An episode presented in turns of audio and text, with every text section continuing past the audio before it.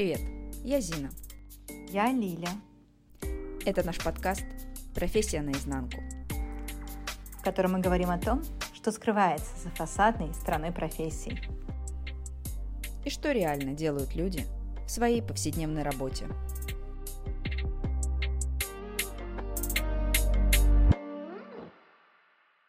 Всем доброго времени суток.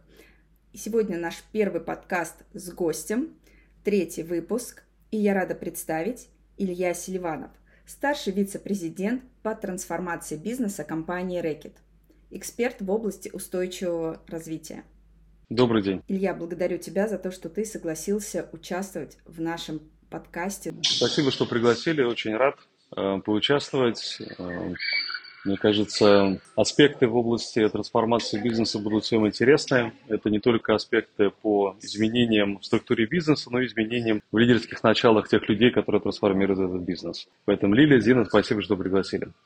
Илья, благодарю за то, что присоединился. И сегодня мы поговорим про то, как построить успешную карьеру в корпорации. У очень многих складывается впечатление, что, работая на кого-то, ты никогда не станешь успешным, ты никогда не сможешь себя реализовать в той мере, в какой ты мог бы себя реализовать как предприниматель. И я думаю, что ты своей историей сможешь развеять эти мифы и рассказать, какие есть возможности и в начале пути, и какие есть возможности по мере того, как ты начинаешь расти и развиваться внутри корпорации. И мой первый вопрос.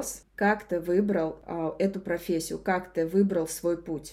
Спасибо, Зин, за вопрос. Мой путь, наверное, пошагово формировался из многих аспектов. Сейчас моя работа связана с тремя составляющими. Первое – это найти ресурсы для роста бизнеса. Ресурсы, которые компания может более эффективно использовать и в производстве, и в логистике, и в дизайне продукта. Высвободить ресурсы для роста бизнеса. Второй аспект моей работы – это работа с людьми, с командами, которые находятся больше, чем в 200 странах по миру. Здесь для меня ключевым аспектом является мультизадачность, мультикультурность построения работы и с азиатской, и с европейской, и с американской командой. Ну и третий аспект – это аспект вдохновления. Прежде всего нужно вдохновить команды на достижение результата, и здесь же находится аспект в области устойчивого развития и заботы о планете. И вот эти три компонента развития бизнеса, мультизадачность, подход к командам, находящимся на разных континентах для построения бизнеса и устойчивого развития заботы о планете являются тремя компонентами то, чем я сейчас занимаюсь. Прийти к этому помогло и личный, и профессиональный путь. Если я начну с личного пути, я вырос в России, в городе Тамбове. Папа у меня подполковник полиции, мама профессор в университете. И семейным бизнесом, хобби большим семьи было пчеловодство. И вот эта трехкомпонентная структура, наверное, пришла из детства, где мы доход, который получали от производства меда, фактически делили на три составляющие. Треть дохода приходила на развитие бизнеса, на расширение, на построение новых производственных линий, на геоэкспансию, если так можно сказать, уже современным бизнес-языком. Треть дохода шла на развитие семьи, на мое образование, которое я тоже получил в Америке, и треть шла на различные социальные проекты. В начале нулевых, в начале 90-х мы отдавали часть нашего дохода на благотворительность. Это были и школы, и детские сады, и приюты. Фактически делились, возвращали обратно те экономические блага, которые зарабатывали на меде, на коммерческой истории, возвращали ее обратно. Вот эта трехкомпонентная структура того, что можно развивать и выстраивать очень успешный коммерческий бизнес, и при этом заботиться о всей экосистеме, которые находятся вокруг себя, создавать социальные, позитивные социальные моменты в бизнесе, вот это идет, наверное, из моего раннего детства. И дальше это развивалось в различных аспектах моей профессиональной карьеры. Илья, скажи, пожалуйста, какое у тебя базовое образование и кто влиял на твой выбор? Образование у меня экономическое. Мама, как я сказал, профессор по экономике. И так сложился мой путь и в России, и за рубежом. Я уехал на программе обмена между моим университетом в городе Тамбове и в Штаты, Indiana State University. Спустя больше, чем 20 лет здесь, сегодня, здесь и сейчас я тоже нахожусь волей случая во Флориде, в США, но здесь уже с личным проектом. Но могу сказать по своему более 20-летнему опыту в различных международных компаниях, что образование имеет, конечно, значение, но это лишь компонент для построения правильной, интересной и живой карьеры. Много примеров вице-президентов моих коллег, с кем я работаю сейчас, у которых юридическое образование, инженерное образование. И по большому счету уже на более высоких уровнях развития профессиональной карьеры функциональная составляющая имеет меньшее значение, чем личная лидерская составляющая. И есть много примеров вице-президентов по HR, по supply chain, по логистике, у которых образование не крайне профильное, при этом они являются очень успешными вице-президентами, очень успешными лидерами своих бизнес-направлений. У меня будет, наверное, еще дополнительный вопрос, потому что тема образования очень животрепещущая, и многие люди сейчас считают, что высшее образование не имеет значения, и тем более дальнейшие степени не имеют значения. Да, ты сказал про свое базовое образование, оно у тебя классическое, назовем это так. И хотелось бы в свете развития твоей карьеры спросить, как ты считаешь, MBA помогает или еще дополнительные какие-то курсы? Сам ты брал ли какие-то курсы, обучался, сам платил, компания платила? То есть какое еще образование ты получал во время развития своей карьеры? Мы, наверное, на том этапе развития, где образование является чем-то одним шагом в самом начале карьеры. Это то, что происходит в течение всей жизни человека. Это нормальный процесс обучения и развития. Если взять мою профессиональную карьеру, то действительно она началась с образования и в России, и за рубежом. После этого было множество лидерских трансформационных курсов, больше десятка. Было профессиональное финансовое образование в области CFA и CIMA, Certified International Management Accountant. Из последнего 2-3 года назад у меня была практически годовая программа развития вместе с коучерами и с менторами. В моей предыдущей роли, работая в компании Danone, я поддерживал совет директоров на глобальном уровне. И я получил, это была и моя инициатива, инициатива CEO компании, что в течение года я буду на еженедельной основе работать с профессиональными коучами и менторами, которые специализируются на развитии лидерских команд. И здесь было в меньшей степени какие-то новые знания по тому, как работает бизнес. Здесь была чистая психология, понимание межличностных отношений, понимание, как решать конфликты на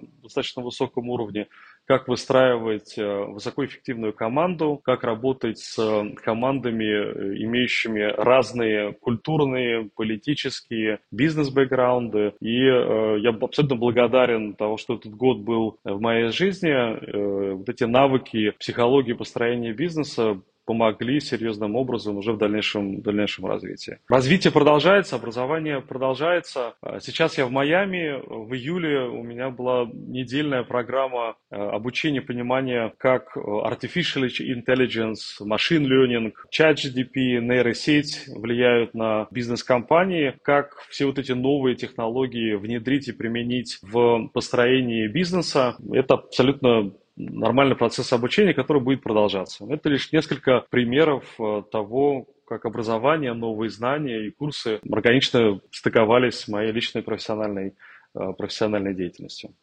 Можешь рассказать именно про свой путь, как ты из торгового представителя очень быстро дорос до менеджера и, будучи совсем еще юным, я бы так сказала, стал уже руководителем? Да, с удовольствием расскажу. Я сразу хотел бы сказать, что нет какого-то шаблона по развитию карьеры. И то, что те шаги, которые я расскажу, это были мои шаги в развитии от действительно торгового представителя в табачной компании в Москве до старшего вице-президента большого холдинга в Лондоне. Я получил образование в Америке, и по воле судьбы и по ряду личных аспектов я вернулся в Россию, в Москву, уже закончив образование. В области финансовой экономики ничего интересного я не смог найти, хотя апплицировался в различные компании. Был и Procter, была и Coca-Cola, это было 2004 год, но моя дефолт-лидершип модель такая по умолчанию – это достигать результата через действие. Соответственно, для меня по умолчанию в ситуации вызова неопределенности, личного либо профессионального кризиса я все пути прохожу через действие. Идти, действовать, достигать и проживать любые вызовы судьбы, которые мне предоставляет. Ну и, соответственно, я пошел без абсолютного понятия, что такое торговый представитель, в табачную компанию British American Tobacco, и начал свой путь после американского университета, еще на старой российской машине ВАЗ-2110, и ездил по торговым точкам в Москве, выстраивая коммерческие торгово-маркетинговые активности в торговых точках. Ну а дальше это и желание стремиться и развиваться, желание пробовать что-то новое, желание рисковать были для меня первыми основами для личностного роста. То есть я после торгового представителя апплицировался на программу менеджеров-стажеров, менеджмент-трейни. Подобные программы есть практически во всех международных компаниях, были практически во всех международных компаниях России, где фактически это двухлетняя стажерская программа, которая подразумевает, что ты переходишь после ассессмента, после выбора, что ты действительно был избран на эту программу, ты в течение 2 лет переходишь между различными отделами в компании, и это является таким knowledge-бустером для тебя. У тебя есть ментор со стороны руководства компании, тебе ставят определенные задачи и цели, где каждые 4-6 месяцев ты должен достигать. Ты должен быть крайне мобилен. Часть моей программы проходила в Новосибирске и в Красноярске, где я уехал с кроссфункциональным проектом. Часть была на заводе в Москве, на фабрике Ява, ну и в главном офисе компании в Крылатском. И вот один из аспектов – это быть мобильным, показывать амбиции роста компании, профессионального роста, показывать желание обучаться и развиваться. Вот этот шаг стал первым шагом, наверное, такого карьер-бустера для меня. 2 года, как я сказал, были в различных локациях. После этого мне предложили позицию в Ростове-на-Дону коммерческим менеджером подразделения «Бизнес-центр Юг». Тоже я согласился и с маленькой дочкой еще в 2006 году переехал в Ростов-на-Дону из Москвы. Казалось бы, для кого-то переезд в регионы, хотя внутри крупной компании является шагом назад, для меня это было новыми знаниями, новой возможностью, позиция менеджерская с командой. Фактически только закончив менеджерско-стажерскую программу, я перешел на позицию, куда люди приходят в течение 10 лет. Было много интересного, многих интересных коммерческих проектов, в которых я осуществлял бизнес-партнерскую роль. И практически сразу, в течение года с небольшим, я получил предложение переехать в Лондон, а потом уже в Амстердам внутри компании. И, наверное, вывод из вот этих первых нескольких лет моего профессионального развития, как я сказал, это желание расти, желание изучать, желание рисковать, желание добиваться результата. И это помогло мне фактически из торгового представителя переехать на менеджерскую позицию в Ростов и после этого в Лондон и Амстердам в рамках очень короткого периода времени. Скажи, ты вот говорил про то, что ты хотела расти, у тебя было желание расти, изучать, рисковать. Как ты доносила свои желания до руководства, потому что не все имеют возможность переехать вдруг в Лондон или в Амстердам из другой страны. Мы не говорим в рамках России и Европы, а даже в целом, я думаю, что внутри Европы тоже такие перемещения нечастые. Или по миру, глобально по количеству людей перемещают определенный небольшой процент только. Как тебе удалось донести до руководства, до тех людей, которые принимают эти решения, что именно ты должен расти, и ты должен изучать и рисковать на тех направлениях, на тех рынках, которые еще не покрыты? Для меня было несколько аспектов. Лилия, спасибо за вопрос. Для меня было несколько факторов успеха, которые сложились. По личностным аспектам я экстраверт, и, наверное, американское образование, либо гимназия, в которой я учился в школе, мои личные аспекты сформировали во мне отсутствие каких-то преград к открытой коммуникации. И вот нетворкинг, выстроение коммуникации в американских бизнес-школах учат про так называемый elevator pitch. где ты заходишь в лифт вместе с CEO компании, и вот за те несколько секунд, когда ты поднимаешься с первого там, на 10-й этаж, тебе нужно рассказать о себе, сделать питч какой ты классный, рассказать по своему проекте, да, и чтобы уже выйдя из лифта на своем этаже, CEO захотел тебя перенести в другое бизнес-подразделение, либо дать тебе финансирование для твоего личного проекта. И вот, наверное, для меня вот эти small talks, маленькие разговоры в лифте, нетворкинг на кухне, открытый рассказать о себе, пошутить, не иметь никаких барьеров в коммуникации с старшим руководством компании являются по умолчанию моей личной аспекты взаимодействия с людьми. И вот этот нетворкинг на разных областях и с бизнес-партнерами, и с владельцами торговых точек в Москве, с владельцами бизнесов в Европе, с руководством компании в разговоре и на формальных встречах, и неформальных является таким карьер-бустером. Были для меня карьер-бустером. А второй аспект, и с него прежде всего, конечно, стоит начинать, это достигать результаты, показывать результаты там, на том месте, в той работе, в той должности, где ты выполняешь. Относиться к бизнесу не как к чему-то формальному, а относиться к бизнесу как к своему собственному бизнесу. Сейчас мне об этом легче, конечно, говорить. Я являюсь акционером компании Reckitt Benckiser. У меня достаточно большое количество акций компаний, но даже будучи торговым представителем, либо финансовым менеджером, либо менеджером по M&A интеграции бизнеса в Danone, не имея формальных акций компании, я все равно относился к бизнесу как к своему бизнесу. Соответственно, решение потратить бюджет, выбрать поставщика, открыть новое подразделение, поддержать новинку для запуска – я всегда смотрел через призму того, что выстрелит ли это этот бизнес, и хочу ли я потратить несколько миллионов долларов, фунтов, евро, либо рублей, понимая, есть ли ощущение успеха за тем продуктом, который мы запускаем. Соответственно, достигать результаты, это прежде всего, относиться к бизнесу как к своему бизнесу, и к людям, и к ресурсам, и к результатам. И третье, с чего я начал, это такой гипертрофированная версия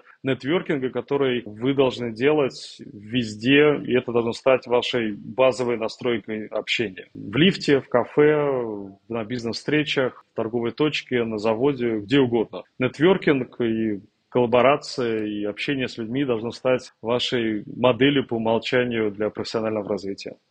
Илья, можешь нам сейчас рассказать про свой elevation speech? Как ты себя продаешь в кафе, в лифте, являясь уже вице-президентом? Лидер компании, который заботится о людях, страстный эксперт в области устойчивого развития, который находит и запускает новые продукты с меньшим использованием ресурсов планеты. Вот это если короткая версия, если мой венчурный инвестор только 2 этажа проезжает. Если мой венчурный инвестор проезжает 5, 6, либо 7 этажей, то там будет более расширенная версия.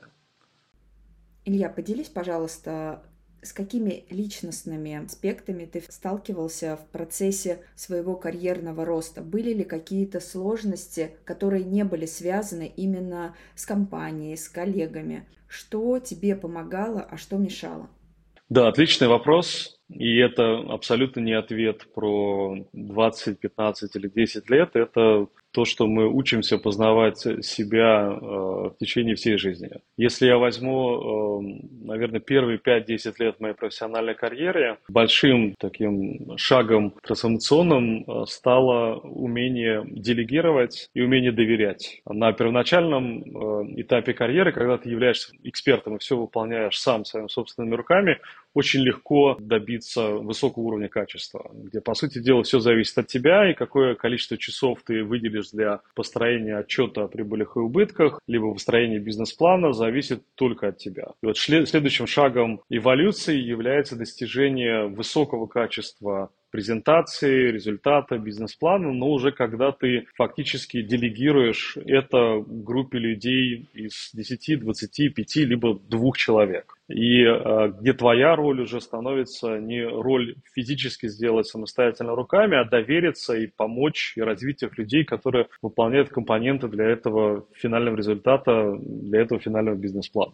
И перейти для многих людей это становится таким фактором, где они продолжают оставаться все еще индивидуальными экспертами, хотя управляют уже большой командой, большим подразделением. Это классически уходит в глубокий микроменеджмент, что негативно влияет на уровень доверия в команде, на в целом атмосферу, ну и на в общем результат, где и команда тратит много времени, и лидер этой команды тратит тоже много времени на микроменеджмент. Для меня это был процесс, не сказать, что сильно болезненный, но тоже он был сильно заметным в эволюции, и переходя на менеджерские и директорские позиции, это то, что все мы с этим сталкиваемся. Главное это пройти, трансформироваться и через доверие, через развитие выйти на новую лучшую версию себя как менеджера и лидера. Вторым аспектом, наверное, который я бы хотел отметить, это персональное эго, где, развиваясь успешно между локациями, между должностями, переезжая между различными странами, ты приходишь к тому пониманию, что весь мир крутится вокруг тебя.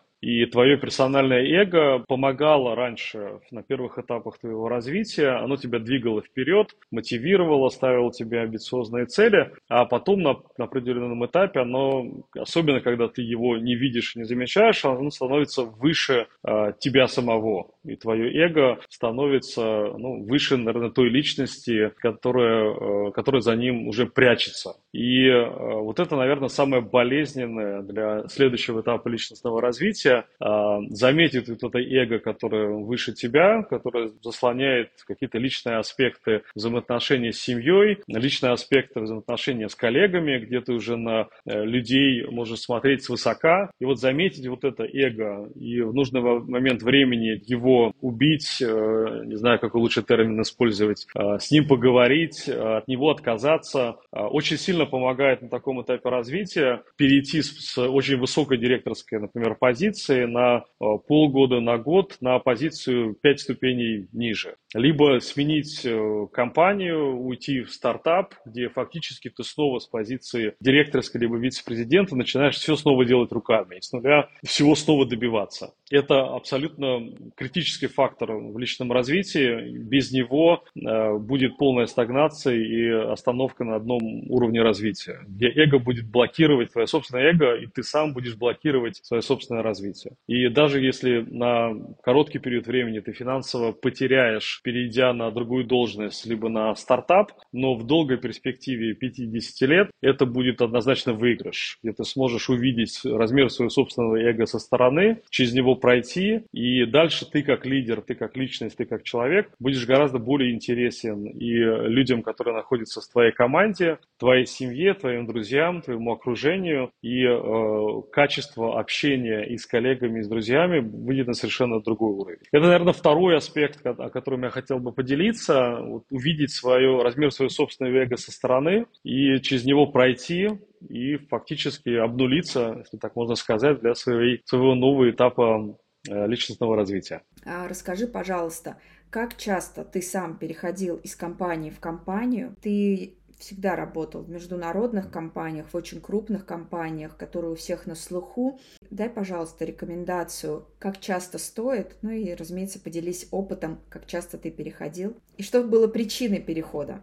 Да, спасибо, Зин. Вопрос прекрасный, но опять-таки нужен такой сделать дисклеймер, что это моя личная история и мое личное видение ситуации. Все по-разному проходят этот путь, разные мотивации, которые двигают людьми. Я на настоящий момент, если я слегка запаркую тот период, когда я учился в Америке и работал в ночной смене на заводе для того, чтобы оплатить свое образование, и сменил несколько компаний, работая на заводе в ночной смене, но это было больше part-time. Я работал в 3 крупных международных компаниях. Компания British American Tobacco, где я проработал 7-8 лет, компания Danone, французская компания, где я проработал 10 лет. И сейчас идет 4-й год, вот ровно 3 года назад я присоединился к компании Reckitt Benckiser. Как видите, достаточно долгий период между компаниями. Я не скажу, что это является какой-то панацеей находиться 10 лет в той или иной компании. Для меня каждая из этих компаний, каждая из этих должностей, новая локация, новая функция, новый город, новый регион, новая страна фактически были как новые компании. То есть релокируясь из Москвы в Ростов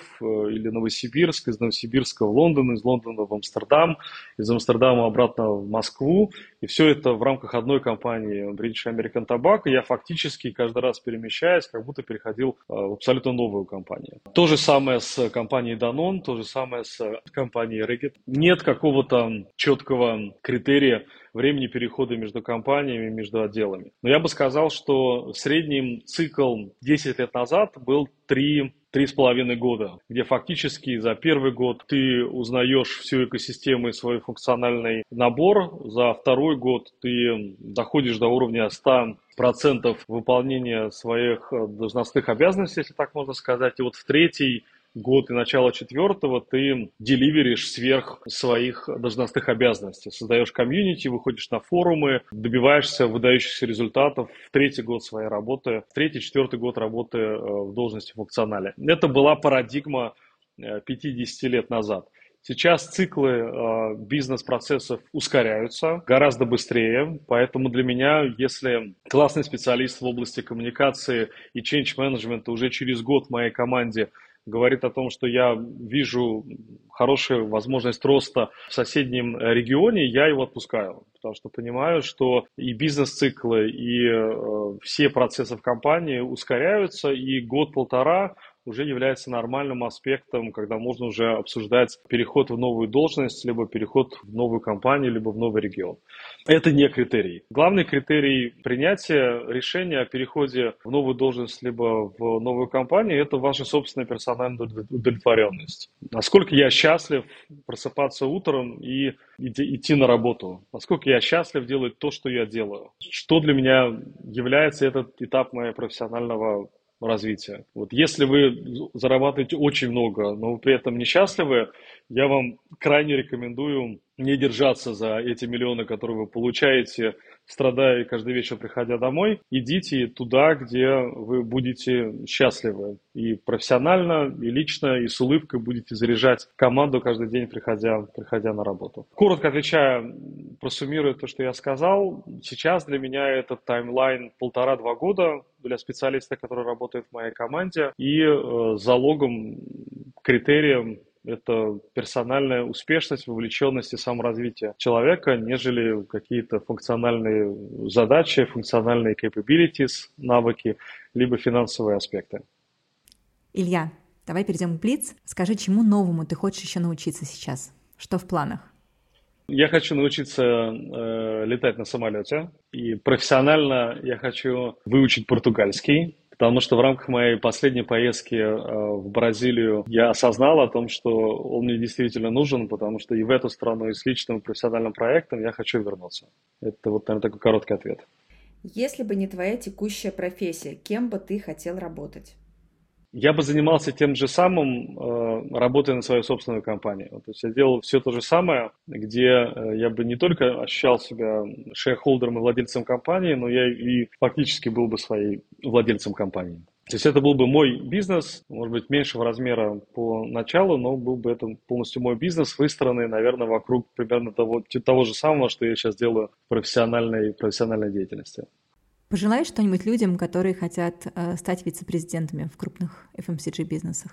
Я пожелаю людям не стать вице-президентами, я пожелаю людям просто быть счастливыми. И работа, личные аспекты, хобби – это все жизнь.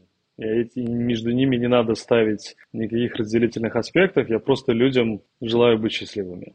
Илья, спасибо. Это суперское пожелание. Присоединяюсь. Спасибо, Лилия, спасибо, Зина. Очень приятно было пообщаться. Надеюсь, моя профессиональная карьера, мои личные аспекты трансформации кого-то вдохновят и кому-то будут интересными. Спасибо. Илья, спасибо, что пришел. Желаю тебе профессионального роста. До новых встреч.